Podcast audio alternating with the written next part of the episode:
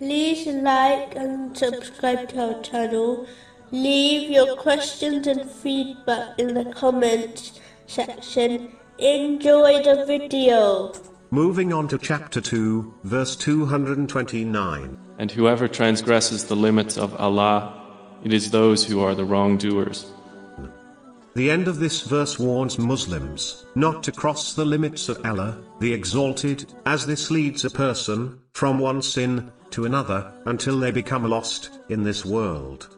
In fact, a narration found in Sunan Ibn Majah, number 4244, warns that every time a sin is committed, a black spot is etched on one's spiritual heart, and the more one sins, the more their heart becomes encompassed in darkness.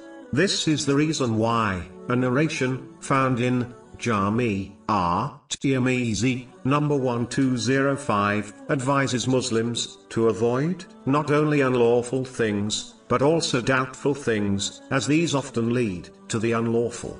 The one who behaves in such a manner will protect their faith and honor. A person who persists in transgressions will become a wrongdoer, and this will lead to a darkness on Judgment Day, unless they sincerely repent. This has been warned in a narration found in Sahih Bukhari, number 2447. Moving on to chapter 2, verse 230. And if he has divorced her for the third time, then she is not lawful to him afterward until after she marries a husband other than him. These are the limits of Allah, which He makes clear to a people who know. Unfortunately, it is strange how certain Muslims have openly criticized the fact a person can become divorced through words but do not object at the fact a person can marry someone through words also.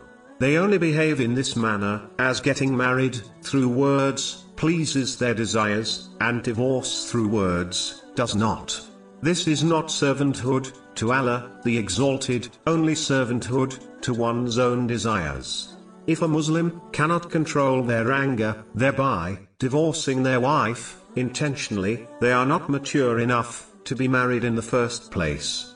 Muslims should first learn to control their anger, words, and actions, and then get married.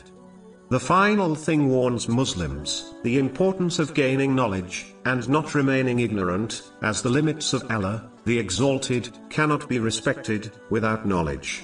The ignorant person will violate these limits without even realizing it, but unfortunately for them, claiming ignorance will not be accepted by Allah, the Exalted.